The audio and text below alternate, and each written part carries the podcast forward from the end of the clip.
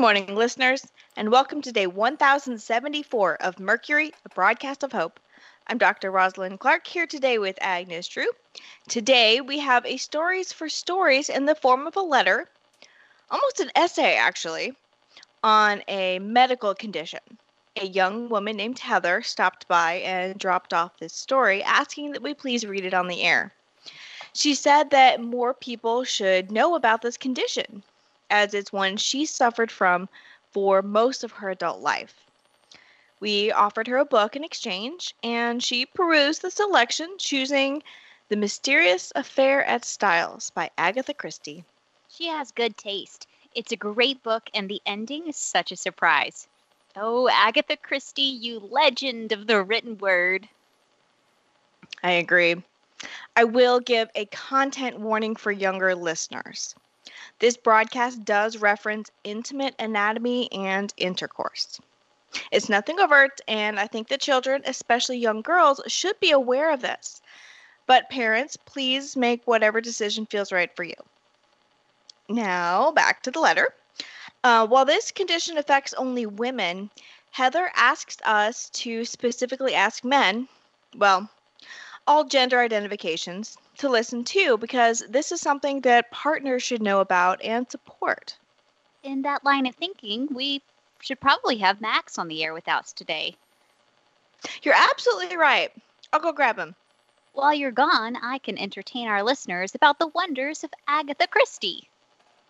Sure, Agnes, knock yourself out. Listeners, I hope most of you have experienced the brilliance of Agatha Christie, the queen of mystery and the world's best selling author of all time. Seriously, she's the best. I know some of our younger listeners might not have read her books or maybe even heard of her, but let me just tell you this. As a young person myself, I have only once in the dozens of books of hers that I've read guessed the ending.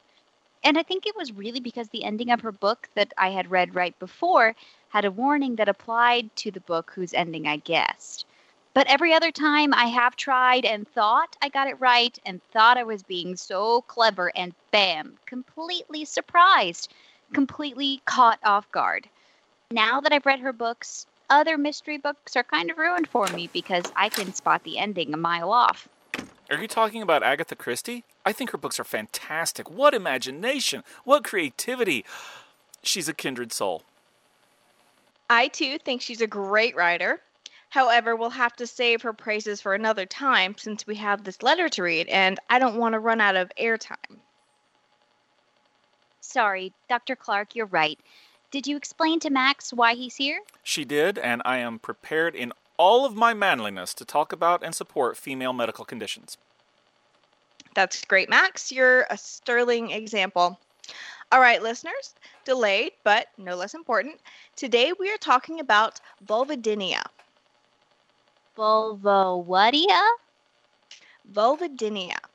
Now, I fully admit that I had never heard of this condition in any of my classes, although I didn't study human anatomy and disorders too deeply. What is it? I imagine it has something to do with, um, lady parts?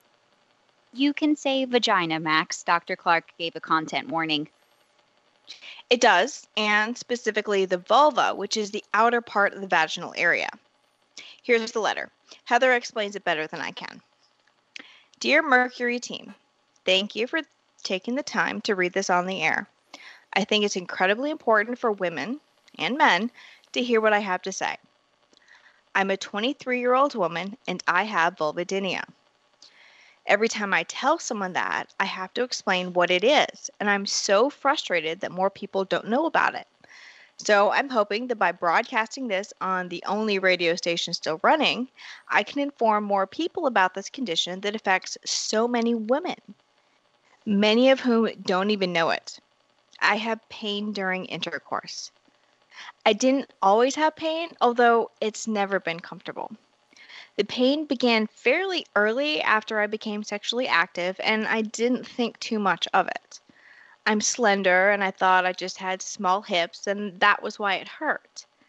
And then it began to hurt more and more. And I thought it was normal.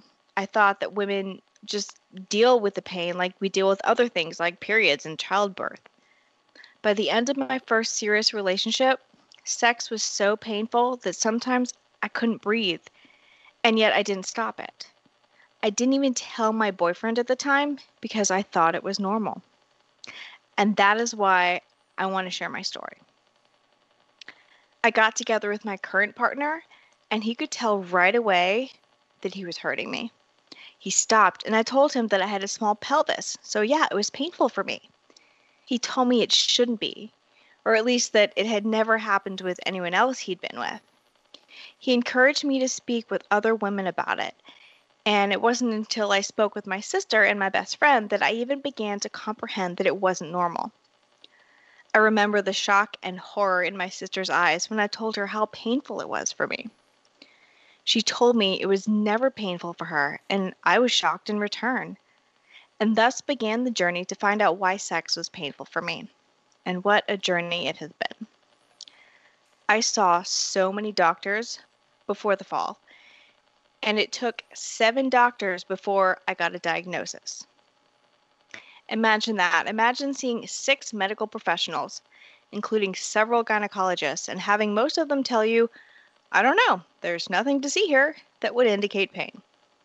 I felt crazy. If I hadn't had the support of my family and boyfriend, I don't know if I could have kept going.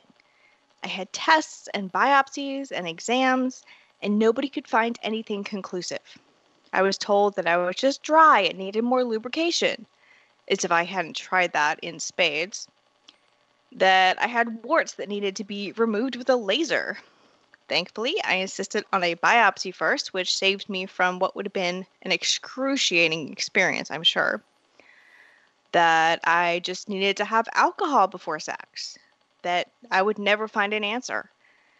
Hearing things like that from a doctor that is supposed to be knowledgeable, willing to do research, and care for you is brutal.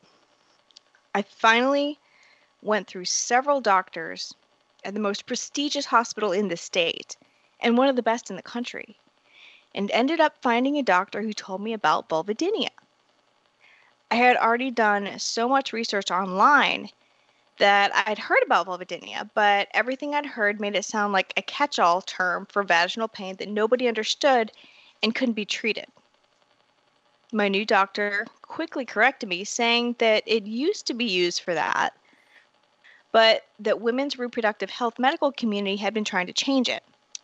What it really is, is a hyperactive nerve condition similar to fibromyalgia. It has to be diagnosed by process of elimination since there's no test yet that shows it.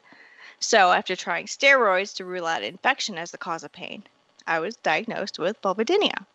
I'm sorry to interrupt, but the letter looks long and we're getting kind of close to using up our time for today. Maybe we should finish it tomorrow.